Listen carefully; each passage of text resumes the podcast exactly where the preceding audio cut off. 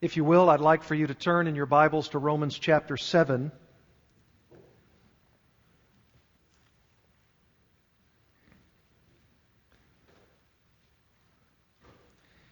In the providence of God, Pastor Todd Murray came back from the Banner of Truth conference in the United Kingdom with a gift book written by Iain Murray entitled The Old Evangelicalism Old Truths for a New Awakening. It is an excellent new book, a book of addresses which Iain Murray, founding trustee of the Banner of Truth Trust and good friend of this ministry, has delivered over some 30 years now of his speaking ministry. The reason why this book was given to me in such a kind providence I believe, was that some sections of the book of addresses are very applicable to what is at issue here in the first part of Romans 7. From what we covered last time in verses 1 to 6, and what we want to cover today in verses 7 to 13, there is much to say regarding how we speak to people about their need for Jesus Christ and the forgiveness of sins. It has to do with how we present the gospel and how it is that people need to realize how far short they come when compared to the standard of God's law. Iain Murray writes, for example, how the law of God, as a preparation to receiving the sweet news of the gospel, is simply not much preached these days within evangelicalism. Hence the need, as the book title suggests, to return to the old evangelicalism, old truths for a new awakening. Listen to a portion of what Iain Murray writes in this wonderful new book. The revelation of God in Scripture is intended to lead us to this discovery of our sinfulness about ourselves.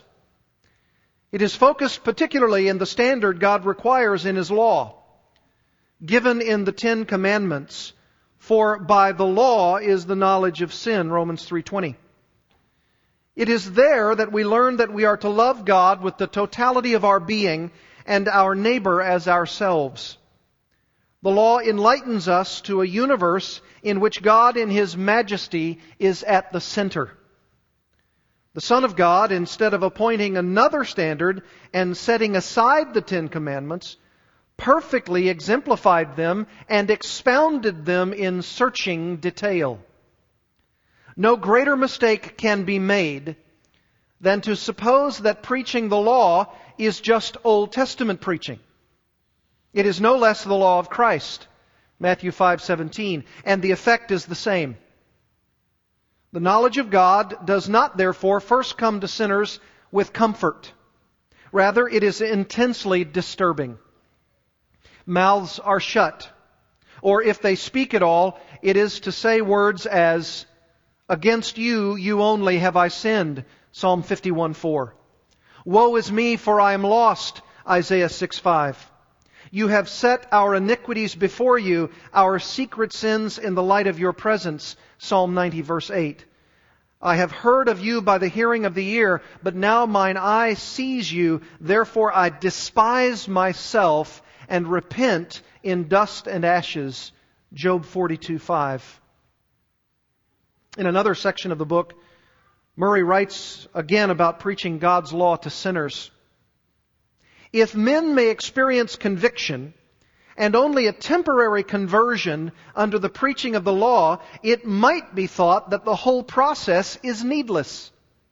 After all, the law cannot change the heart. But this reasoning is wrong. Those whom God is bringing to salvation, He first humbles by the same truths as are addressed to others. The law dispels their ignorance and shows that God justly requires their obedience. Sin is pinpointed, conscience is aroused, and self condemned. Now the individual begins to understand that he is really lost, alienated from God, Let the duties of the law be pressed home on this awakened person, and he will try to obey. And when he hears of the duties of repentance and faith, he may try to perform them, but it is only to find that sin is stronger than all his endeavors and resolutions. Why preach the law to the unregenerate? Because it teaches them not what they can do, but what they ought to do. Far from encouraging salvation by works, it demonstrates the impossibility of rendering the obedience that God requires. It brings home to the non-Christian that he cannot change his own nature. He cannot save himself. It was of conversion that Jesus was speaking when he said, with men this is impossible. And a little earlier than this, Murray quotes Charles Haddon Spurgeon, where Spurgeon is speaking of his own conversion. Spurgeon says, my heart was fallow and covered with weeds.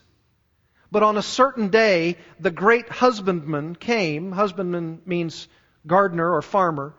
The great husbandman came and began to plow my soul.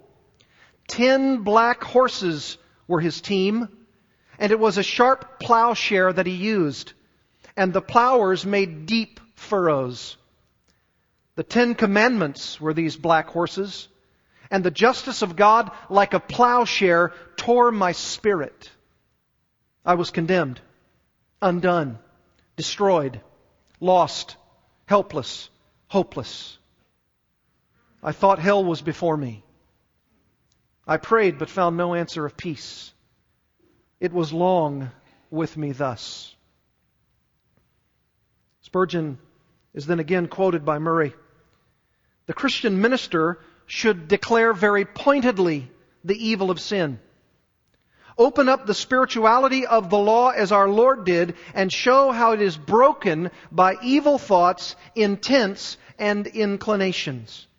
By this means, many sinners will be pricked in their hearts. Robert Flockhart used to say, it is no use trying to sew with the, with the silken thread of the gospel unless we pierce a way for it with the sharp needle of the law. The law, Spurgeon says, goes, goes first like the needle and draws the gospel thread after it. That's the way to preach Christ. You preach the law. You preach the standard of the law.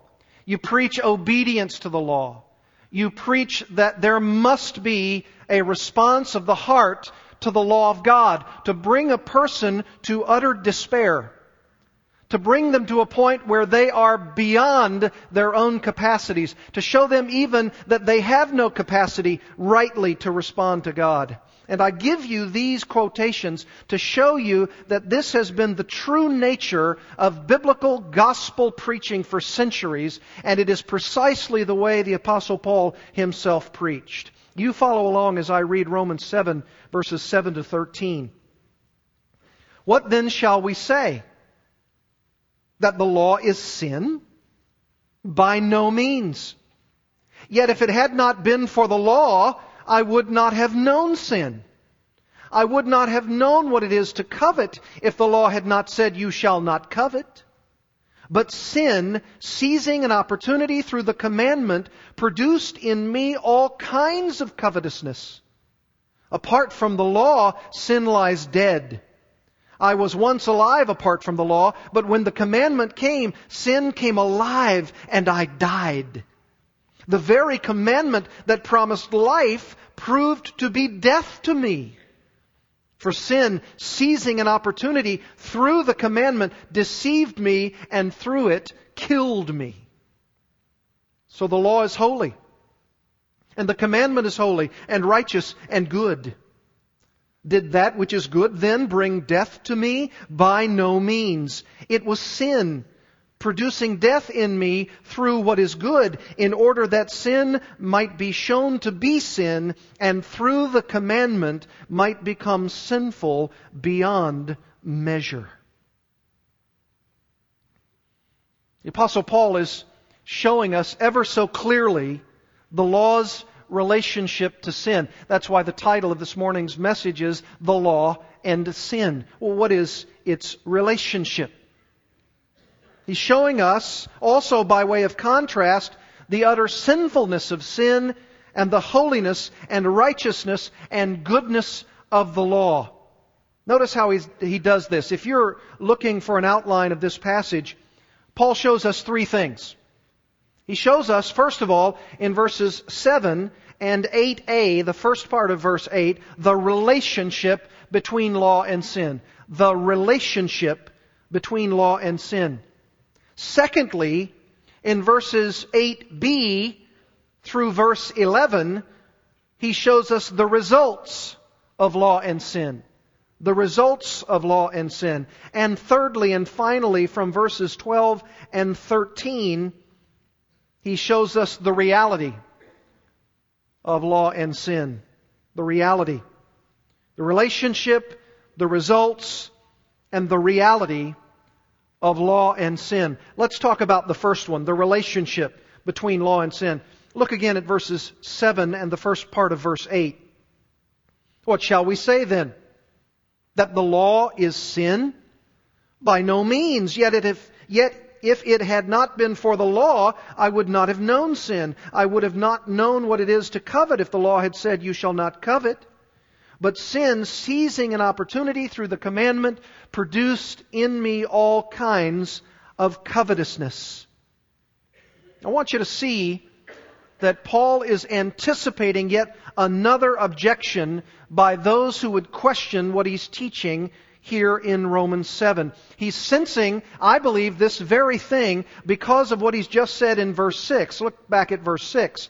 But now, he says, we are released from the law, having died to that which held us captive, so that we serve not under the old written code, but in the new life of the Spirit. Now, if you really read verse 6 and you look at it and study upon it and meditate upon it, you might, like someone, immediately say, as we suppose they did in Paul's day, well, if we're now serving in the newness of life in the Spirit, having died to that which held us captive, so that we don't serve this old written code, but in the new life of the Spirit, Hey, the, the very law must have been that which held me captive, and that must have meant that that's bad. The law, if it holds me in chains, must be a bad thing, not a good thing. This law must be evil. This thing that holds me in its sway must be a very evil thing. If it is the thing that has held me captive, and if the Holy Spirit has set me free from that old written code, then the law of God must have been that which produced all this evil in me. Yea, if the law of God, which held me captive to do all of my evil deeds, I must be rid of it. I must throw it off from me. It, it must be a bad thing. And now, because I live in the newness of life in the Spirit, I'm free from that captivity. Hallelujah. The law is bad, the Spirit is good. And it also might be that Paul could be answering someone's possible wrong-headed assumption in verse 5 of chapter 7. Look at it. For while we were living in the flesh, our sinful passions, aroused by the law, were at work in our members to bear fruit for death. Aha, someone might say. Our sinful passions, Paul says, are aroused by the very law of God. And if these sinful passions are aroused by the law, that again must be a very bad thing. This must prove that the law is itself sinful because it produces sinfulness in all of these sinful passions of my flesh. And indeed, that is what some people say that the law is bad and the Spirit is good. But Paul answers these objections in verse 7 in that characteristic style, as he said a couple of times before, when it has been asserted about God and His grace and now His law, by no means. Absolutely not. If you ask me the question, is the law sin? I tell you a thousand times no. If you're going to make a leap to an incredible conclusion concerning the law of God that it is inherently sinful, I say by no means. And then he goes on to explain the relationship between law and sin. He's going to tell us the answer. He's not just going to say by no means. He gives us the information. He gives us the answer. Notice the relationship between God's law and mankind's sin. He says, yet, if it had not been for the law, I would not have known sin. It's almost as though Paul is saying, absolutely not is the law of God to be seen as synonymous with sin. Yet, Yet, that is, I will try to show you that there is sort of a link. There is a tie between their relationships to each other. And that link, of course, is to show what sin is and to show what sin does when the law of God is placed alongside it. It is not synonymous with sin, but sin happens when the law is placed alongside it. It's almost as though he's saying, no, the law is not sin, but I want to show you what sin does, what sin is, and its implications when the law is run alongside of it. And all of this, beloved, goes back to the very truth that I was endeavoring to show you in the introduction to my message. Paul is emphatically stating what he has already stated in Romans 3:20. Look at chapter 3 verse 20. He has already said it. He's already hinted at it. It's almost as though he doesn't need to say what he says here in Romans 7, but he wants to make sure that no one sees any equivocation on his part. Chapter 3 verse 20, he already has said, through the law comes knowledge of sin. You see, through our knowledge of what God's standard is comes the knowledge of how far short we fall from it. And he's not teaching here in chapter 3 verse 20 or here in chapter 7 about the fact that the law didn't exist before God's law was given through Moses on Mount Sinai. Oh, the, the technical aspect of the law. The actual law didn't exist, but there was a conscience. Sin did exist. It wasn't as though sin was never in existence in the world before the law was given on Mount Sinai. We know that's not true. He's even said in chapter 5, hasn't he? Verse 13, sin indeed was in the world before the law was given. Sin was experienced in the world before the giving of the law. But his point here in verse 7 is that sin is known. How is it known? It is known in its ugliness, in its ugly fullness. It's seen in its most hideous forms when God's Word, His law, His standard is revealed. When the law comes in the human consciousness of an individual, it's designed to show him how sinful he really is. I never knew how sinful I was until I was confronted with the awesome standard of the majesty and the holiness of God. You might have had that same experience. Sin was shown to me in such a way as I had never seen it before. I've given you that trivial example about the don't walk on the grass sign. That when we see it in someone's yard or we see it in the business grass of a location and we say to ourselves, I want to step on it. Why? Because the sign says, don't do it. And we all have in our hearts that idea. What does it make us do? Well, because there's a standard, because there's a no-no, we want to say yes, yes. We, would rather stomp all over that freshly manicured grass just because the sign is there. Just because. Have you ever seen your little child when you're beginning to teach them to say no to touching something and they begin to touch it and you say no, no. And they look back at you and then they look at that object and then they look back at you and then what do they do? More often than not, they touch the very thing you've said no, no to. Why? Because there is that sense in every human heart that says, you're not going to tell me what to do. I'm going to do it on my own. And I'll go, of course, from this trivial, example of not stepping on the grass to Paul's own example here. Look at verses 7 and 8. I would not have known what it is to covet if the law had not said, You shall not covet. But sin, seizing an opportunity through the commandment, produced in me all kinds of covetousness. This is Paul's own version of the example I've just given you, and it's far more a serious breach of God's law than stepping onto someone's grass. I would not have known how covetous I really was apart from the knowledge of God's own standing of purity. Do you realize that this is not just talking about covetousness. It's talking about the law, the standard of God, that God Himself is holy and that He doesn't want anybody else's stuff. That's God. He's holy. He's perfect. He's not lusting after other people's stuff. He's not coveting. He doesn't lust after anyone else's things, but mankind is not that way.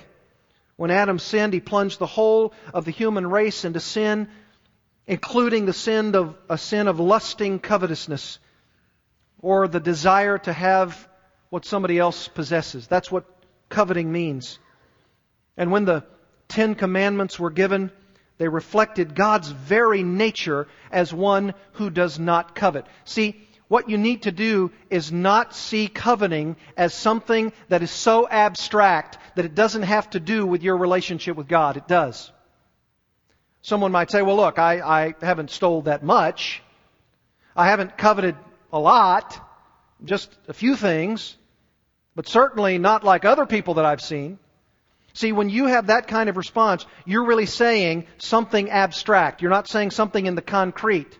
Because if you look in the reflection of the Ten Commandments, in the very nature of God Himself, He is pristinely non covetous. He doesn't do it ever. He's not marked by that. And so put yourself against the reflection of that character. What do you see? You see that God is holy and majestic and perfect and pristine. And we see ourselves, no matter what degree of covetousness we are, we see ourselves as unholy, unrighteous. Listen to Deuteronomy 5:21 because what Paul does is he takes the tenth of these 10 commandments, Deuteronomy 5:21, just listen to it. And you shall not covet your neighbor's wife. And you shall not desire your neighbor's house, his field, or his male servant, or his female servant, his ox, or his donkey, or anything that is your neighbor's. That's the tenth of the Ten Commandments. Don't covet. You say, why does the Apostle Paul use the idea of coveting here? He could have used any of the ten. Why does he mention this one? Well, it may be that Paul is really saying not that anyone before the law of God was given to Moses had no real consciousness of sin, but that sin's tangible defining, sin's complete treachery. Its absolute power to enslave me is most seen when God's law shows me something like this. Don't covet. Don't want, don't have something that belongs to another. Whether it's his wife, or his field, or his ox, or his donkey, or his male servant or his female servant don't have, don't lust, don't covet for what you don't possess. And it may also be that Paul is using something like this because you remember in Philippians chapter 3, it says about Paul, as Paul's giving his testimony there in essence, as to the law, found what? Blameless. As to the external outworking of the law found blameless. In other words, there was nothing in my life on the outside that you could see, that you could blame, that you could accuse me of as a good standing Pharisee. You looked on the outside of my life and all you saw was a law abiding Pharisee. You didn't see me as blamable. You couldn't accuse me of anything. But what does he say here about coveting? That's on the inside. That's on the inside. Oh, it may have its manifestations ultimately on the outside, and it may be like Paul that you can do a pretty good front on the outside where someone could say about you, well, I don't see any visible evidences of sin in his life or her life, but Paul says, no, we need to take it inside. What about the lusts in my soul? What about the internal covetousness of my heart, even if I don't always show it on the outside? We may look good on the outside, but what is within? He says, coveting of all kinds. And didn't it show so readily with the children of Israel the very moment that God's law was being brought down by Moses on Mount Sinai? Uh, you read it very, very quickly, even when you read from Exodus chapter 20 and the giving of the Decalogue, the Ten Commandments, and by Exodus 32, what are they doing? They're worshiping a golden calf. The very violation of what God had said for them not to do. They were violating the very thing that He commanded them not to do. And what was the law's purpose? It was to come alongside their sin and to see it in its inflamed condition. Look at what he says in Romans 7 8. But sin, seizing an opportunity through the commandment, produced in me all kinds of covetousness. Now notice, Paul says it is sin, not law, which is the initiating factor here. Sin seized an opportunity through the commandment. Again, it's, it's as though sin is personified as you or me. And sin was, was taking its uh, cue from the law, from this prohibition. You shall not covet. And it seizes you and it says, Oh, yes, I will. Don't covet. Oh, yes, I will. Thousand times, don't covet. Oh, you can't tell me. I'll have it if I want it. I'll do it if I choose. That's what the law does, doesn't it?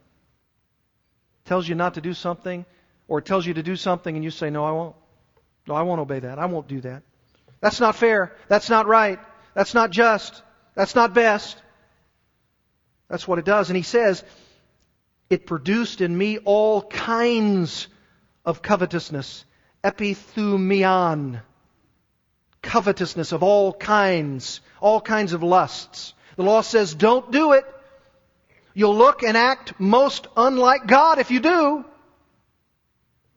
And sin says, because the law says don't do it, it arouses me to do it even more, and I will, and I do. That's what the law does. You put sin here, you put law alongside it, and you scratch up against that sin, and what does it do? It wants to rebel. It wants to say no. And I can't miss telling you at this point, this is the essential difference between the Christian and the non Christian. It is. The non Christian says, I despise what the law says. If this is what the law of God says, law of God says, I'll do the opposite and I will not be repentant about it. But the Christian says, I delight in the law of God. I don't despise it. And if that is what the law says, this is what I want to do. And even when I don't do it, I'm so grieved at the fact that I haven't done it and I want to truly repent of it, and I want to do what God says because I love the Creator. I love the lawgiver. And even when you sin, you're so grieved about it. That's not what the non Christian does. The non Christian, when the law comes against him, says, No, I won't. You're not going to tell me. You're not going to be Lord over me. I don't like the Creator. I don't like what the Creator's done. I don't like the lawgiver. And when we get into Romans 9, You'll have people who will say, as the clay to the potter, Why did you make me this way? Why did you do that? It's not right. It's not fair. I ask you, what characterizes you?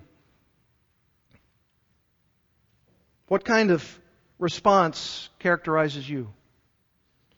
Do you cringe at the thought that your sin seized an opportunity through the very commandment of God?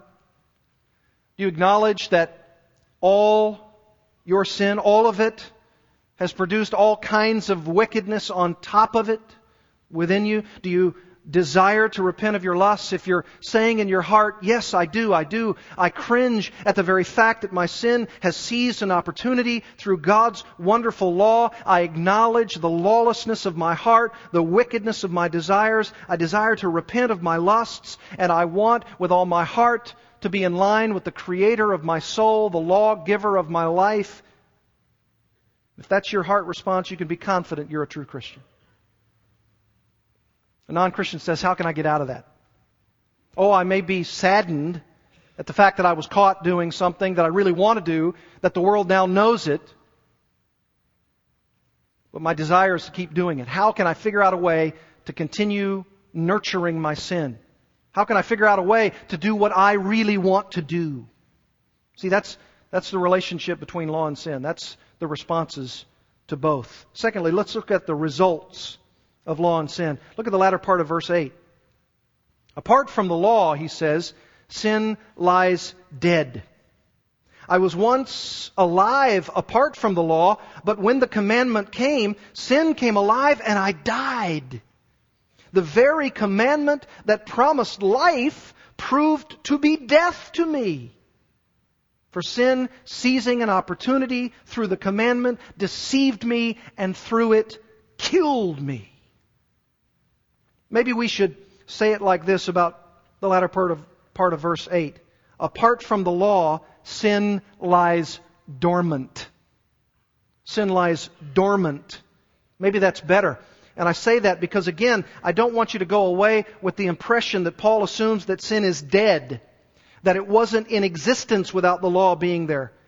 I've already said Romans 3, Romans 5, sin existed before the law was manifested to the men and women of Mount Sinai. When Paul is saying these things, he's driving here toward the idea that sin's full wretchedness, its absolute power, its capacity to be clearly seen, comes fully alive when the commandment comes onto the scene.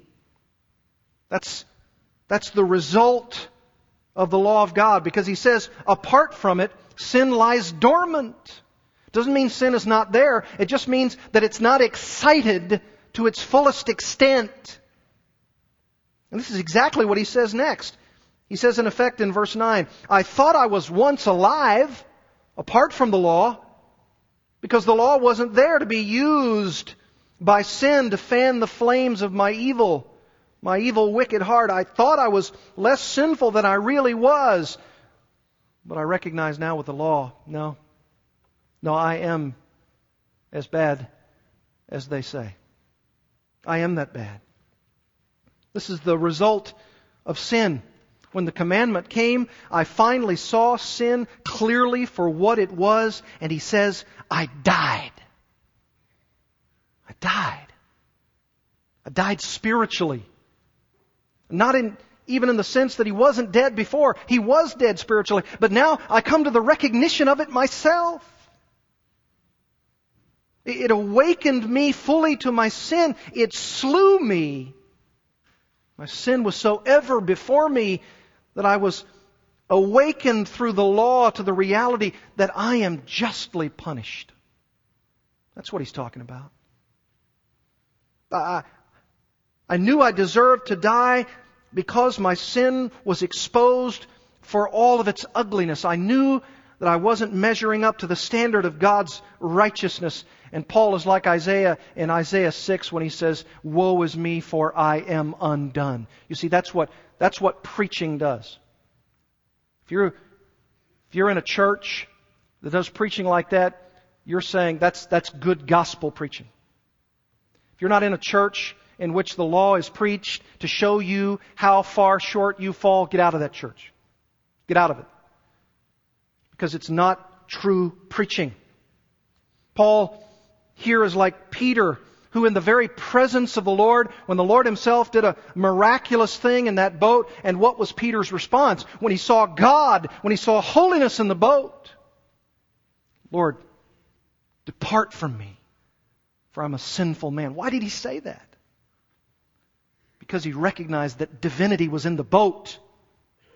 He recognized that he was a sinner he saw God in His miraculous intervention and he realized, I'm undone. It's like Paul saying what the apostle John said in Revelation chapter 1 when he saw that glorious vision of Christ, when he saw the risen Christ, he says in Revelation 1:17, "When I saw him, I fell at his feet though dead." Why? Because he saw the brilliance of the person of Christ. Saw Christ in his utter sinlessness. And what does John say about himself? Well, then I'm I'm dead. I'm dead. I'll never forget John MacArthur telling me the story of a local prominent pastor in Southern California who said repeatedly in using this illustration about himself that he would be shaving in his bathroom and Jesus would come in and visit him there. And that Jesus would talk with him. And he would talk with Jesus. And I'll never forget John's insightful question to this man who was telling him this very personally. He said, I just have one question for you. Do you keep shaving? Because if you keep shaving, that's not the real Jesus. Because if that's the real J- Jesus, you're going to be on your face like a dead man. Because you have seen Jesus, and what's worse, he's seen you. The holiness of God's standard. Depart from me, Lord for I am a sinful man. And the ironic thing about this preaching of the law of God, it is precisely, as Paul says it here in verse 10, the very commandment that promised life proved to be death to me. Incredible reversal. God's law promises life. Did not Jesus say to the rich young ruler, do this and you will what? Live. You, you give up all the money that you have and you give it to the poor and you come and follow me. Do this and you will live. Somebody's saying that's work salvation. From the lips of Jesus? Of course it isn't. What's he doing? He's preaching law. He's saying not so that he could do it and gain eternal life by it. He's doing it because he knows that the rich young ruler is covetous in his heart. And he knows that he's not about to give up all that he owns and give it away to the poor. What's Jesus doing? He's saying, if you're not willing to do that, then you don't want me, you want your money. That's the point. You want your money worse than you want obedience to Jesus. That's preaching law. That's saying that if you don't measure up to the full standard of the law of God, you cannot be saved. And that's why the disciples said to Jesus, well then who can be saved? Who can live up to the full standard of the law of God? That's why Jesus said, with man that's impossible. But with God, all things are possible. You do it God's way. You don't try to be involved in self-salvation. You don't try to do it by way of paying your money to get there. You don't do that by praying your way there. You don't do that by your worship attendance. You don't do it by any of that. You don't do it by any means of good works. You do it God's way. And what God says is this. Try to live up to the standard. And when you say to yourself in the, in the presence of a holy God, I can't do it, God says, that's the point. That's the point. You can't, but my son did and you fall upon the mercy of Jesus Christ and say, You did it on my behalf. My trust is in you. I don't trust in my riches. I don't trust in my authority. I don't trust in my life. I don't trust in my prayers. I don't even trust anything about me. In fact, the whole of salvation is my losing myself of myself. And Paul, here in verse 10 says, the very commandment, could you imagine for a Jewish person, the very commandment that I thought was given to me to produce life instead produced death in me. Just like he says in Philippians 3. All the stuff that I thought was in my credit column, shock of all shocks, I realized it's in my debit column. What do I do? How do I respond? What's going on here? Verse 11. For sin, seizing an opportunity through the commandment, deceived me and through it killed me. You realize that even in churches and ministries, this deception can occur? It's not just coming from the bars and the alleyways, but also the deception which comes when God's law is not uphold, uh, upheld as the standard of righteousness. It's not just us saying, well, look at those people over there. I mean, they're a sorry lot. They obviously will never be accepted by God. But look at us. We're in suits. And we're doing all that we can to love our God and to worship our God. And certainly even the Jews themselves of Paul's own day went about, as Romans 10 said, to establish their own righteousness. And even though they had a zeal, he says, they were ignorant of God's righteousness. What is God's righteousness? To show you that you can't do it. To show you that you can't be righteous. And the only standard of righteousness is the righteousness of Jesus Christ. Multitudes of churches and preachers have allowed this to take place in pulpits all over this land. We need to preach, beloved, the law of God in order for men and women to know their true spiritual condition before God. You, you can't just tell people, come to Jesus. Come to Jesus. You'll have a better life. The truth of the matter is, with self denial, you might not have a better life.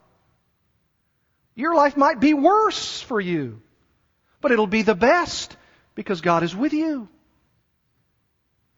I believe we have a weak evangelicalism around our globe at this hour because we've refused to preach the full orb nature of the evangel itself.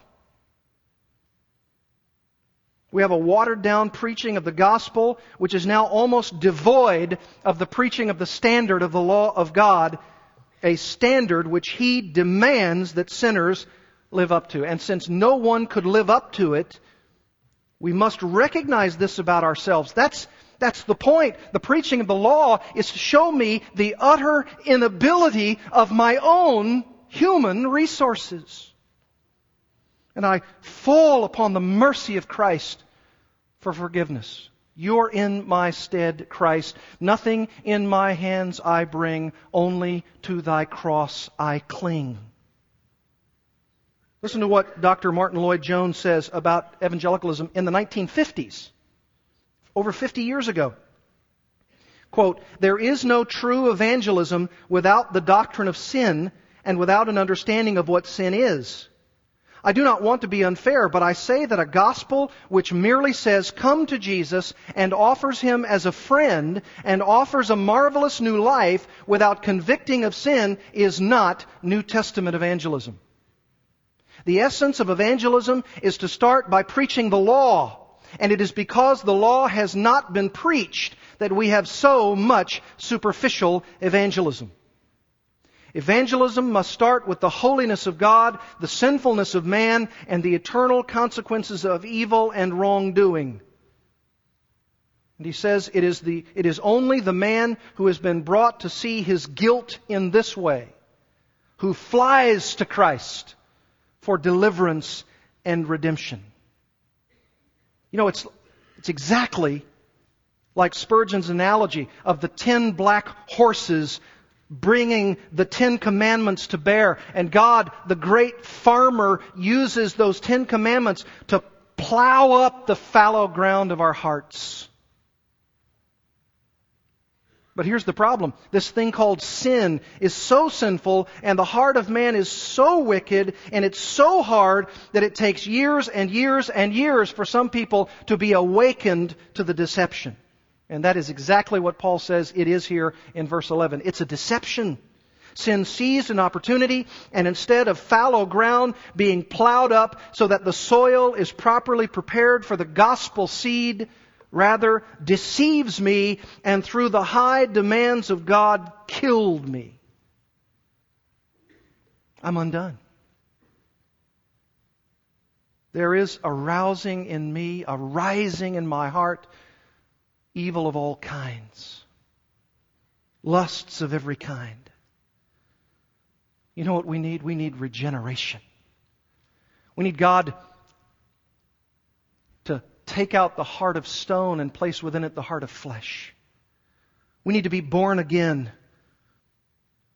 We need Jesus to come and take away our sin. Oh, how we need God to open our eyes to the truth. We need Him, as Robert Flockhart said, to take the straight needle of God's law and pierce it through and over and over again in our hearts so that we may see the good news of the gospel thread taken right through the law's eye needle and stitching us so thoroughly that we may be healed from our mortal wound of sin. That's what we need. Have you been brought low this morning by God's demand? Do you see your poor, wretched, naked, and blind condition as a result of your own sin? Do you recognize that your sin has seized an opportunity through the commandment in which to deceive you of the true nature of your spiritual condition? You realize there's a spiritual battle going on right now? There's a warfare. God doesn't want the gospel seed to do anything other than penetrate, and yet He allows Satan for his own purposes to blind the minds of the unbelieving. If you're unbelieving here, we need to pray. We need to pray that God will overturn the blindness of Satan's deception. And whatever you do, whatever you do, please don't blame your sin upon anyone else but yourself. Don't blame it on God. Don't blame it on His holy law. That's in essence what Paul's saying here. Don't blame your sin on the law of God. Is the law sin? By no means.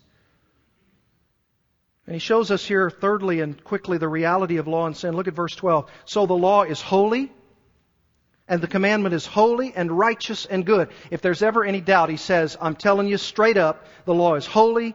The commandment, that tenth commandment, all the commandments is holy and righteous. They are good.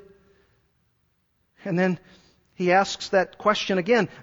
Did that which is good, that is the law, the commandment, did it bring death to me? That which is good? No.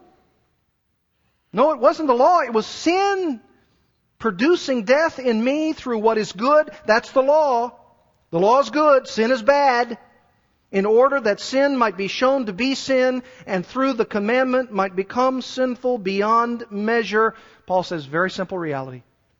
Very simple reality. The law of God is holy, it's righteous, it's good, and the sin of man is death producing, and sin itself, when brought out into the open through God's law, exposed to the light of God's law, it is seen to be sin beyond measure. Wow. I mean, if you really ask yourself the question, how could the law be unholy, unrighteous, and bad when it is, when it is the perfect reflection of God's holy character? Well, it can't be. It cannot. Likewise, how could something which produces sin, nothing but death, and the more is it, ex- it is exposed, is shown to be sinful beyond measure, how can that be anything but the worst? It cannot. It's the worst. The law is good, sin is bad. For all you little people out there, the law is good, the sin is bad. If you don't listen to anything else, listen to that. God's law is good, it's holy, it's righteous, and sin, it's bad because what it produces is further bad, ultimately so bad that it is bad beyond measure. That's why the old Puritans called it the sinfulness of sin. The utter sinfulness of it. Sin was producing death, Paul says, through the law which is good. But sin isn't produced because of it. It's not inherent within the law, it's inherent within sin. Sin's the culprit, not the law. And you also notice here in verse 13 that there really are two uses of the law of God. Notice it with me. The goodness of the law is shown by God Himself in order that sin might be shown to be in reality what it really is. Sin. That's why He says, in order that sin might be shown to be sin. That's kind of an interesting phrase, isn't it? In order that sin might be shown to be sin. What is he saying? In order for sin to be shown for what it really is sin. He's saying that God contrasts the goodness of the law by showing the badness of man's sinful response to it. And then he also says there's another use of the law. He says that sin not only produces death through what is good, that's the law, but sin is also so ultimately to be seen through the commandment in its essence to be beyond measure. As St. Anselm once said, so very true, we have not yet seen what a great weight sin is. It's a weighty thing. It's a despicable thing. It's utterly sinful. And so I ask you, is this the way you see your sin? Do you see it as exceedingly sinful? Do you see your sin as having brought you not life, but death? Do you see your utter sinfulness through the lens of the Ten Commandments? The perfect reflection of God's character, both as it portrays who He is and how it portrays how we're supposed to live with one another, men to men, women to women, men to women, women to men, all of the dynamics of the Ten Commandments. I want you to bow your head with me, and as you do, I want you to listen to the Ten Commandments. Because you might be one of those saying today, well, Paul used an example there of covetousness, and that's not my sin. Well, that may be true. And he may have used an example that you can't relate to, but I want to ask you the question this morning How are you doing with the Ten Commandments themselves? And God spoke all these words, saying, I am the Lord your God who brought you out of the land of Egypt, out of the house of slavery. You shall have no other gods before me. You shall not make for yourself a carved image or any likeness of anything that is in heaven above, or that is in the earth beneath, or that is in the water under the earth. You shall not bow down to them or serve them, for I am the Lord your God, and I am a jealous God, visiting the iniquity of the fathers on the children to the fourth, third, and fourth generation of those who hate me, but showing, excuse me, steadfast love to thousands of those who love me and keep my commandments. You shall not take the name of the Lord your God in vain, for the Lord will not hold him guiltless who takes his name in vain. Remember the Sabbath day to keep it holy. Six days you shall labor and do all your work, but the seventh day is a Sabbath to the Lord your God. On it you shall not do any work, you or your son or your daughter, your male servant, your female servant, or your livestock, or the sojourner who is within your gates. For in six days the Lord made heaven and earth, the sea and all that is in them, and rested the seventh day. Therefore the Lord blessed the Sabbath day and made it holy. Honor your father and your mother that your days may be long in the land that the Lord your God is giving you. You shall not murder. You shall not commit adultery. You shall not steal. You shall not bear false witness against your neighbor.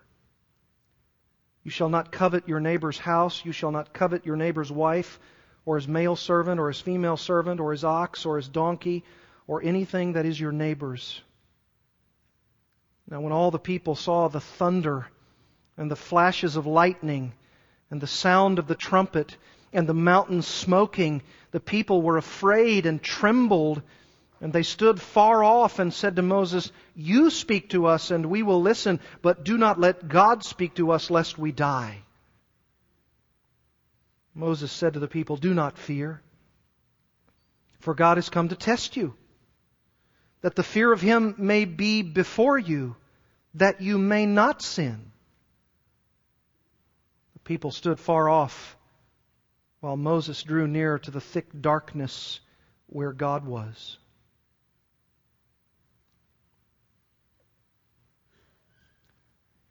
Father, I pray. I pray for all of us, myself included, that we see what a great weight sin is and that we realize that your holy and perfect and good law has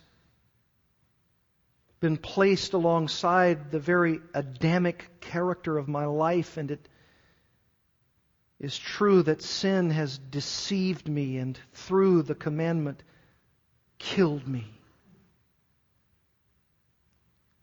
I have recognized, O oh, holy God, that the standard of righteousness is beyond me. I cannot attain to it. Please help me. Deliver me. I am a transgressor.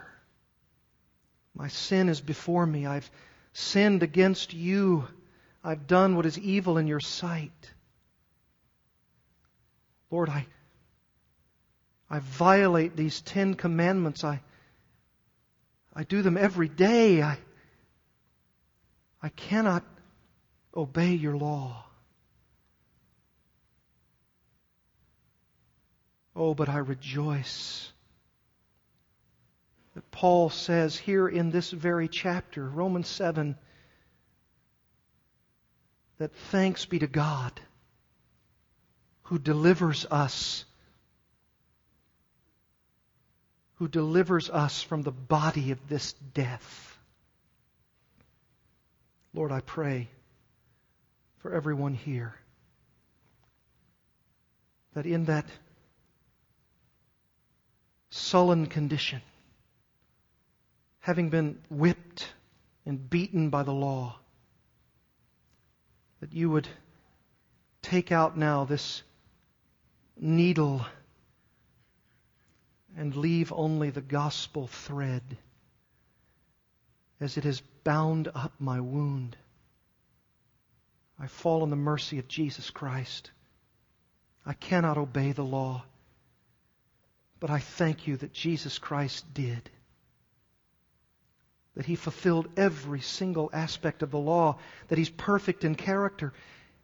He is that one, the only one of whom you would say, unless your righteousness shall exceed that of the scribes and Pharisees, you shall not enter the kingdom of heaven. You shall be perfect, for your heavenly Father is perfect. We are not perfect, but he is. And that he died for us as sinners, we stand before you, God, with no hope, no help, lost, as Spurgeon says. And you have delivered us. Your gospel has saved us through your Son and his righteousness, not our own. Shake us, Father, from the belief that we could contribute anything to our deliverance. May we fall squarely and only upon the mercy of Jesus Christ and His righteousness. May we place our faith, our confidence, our trust only in Him. And may we re- repent even of the thought, let alone the actions, that made us think that somehow we could obey the law, that we could do enough good works to satisfy your holy justice. We cannot. We appeal to Christ. For it is in His name we pray. Amen.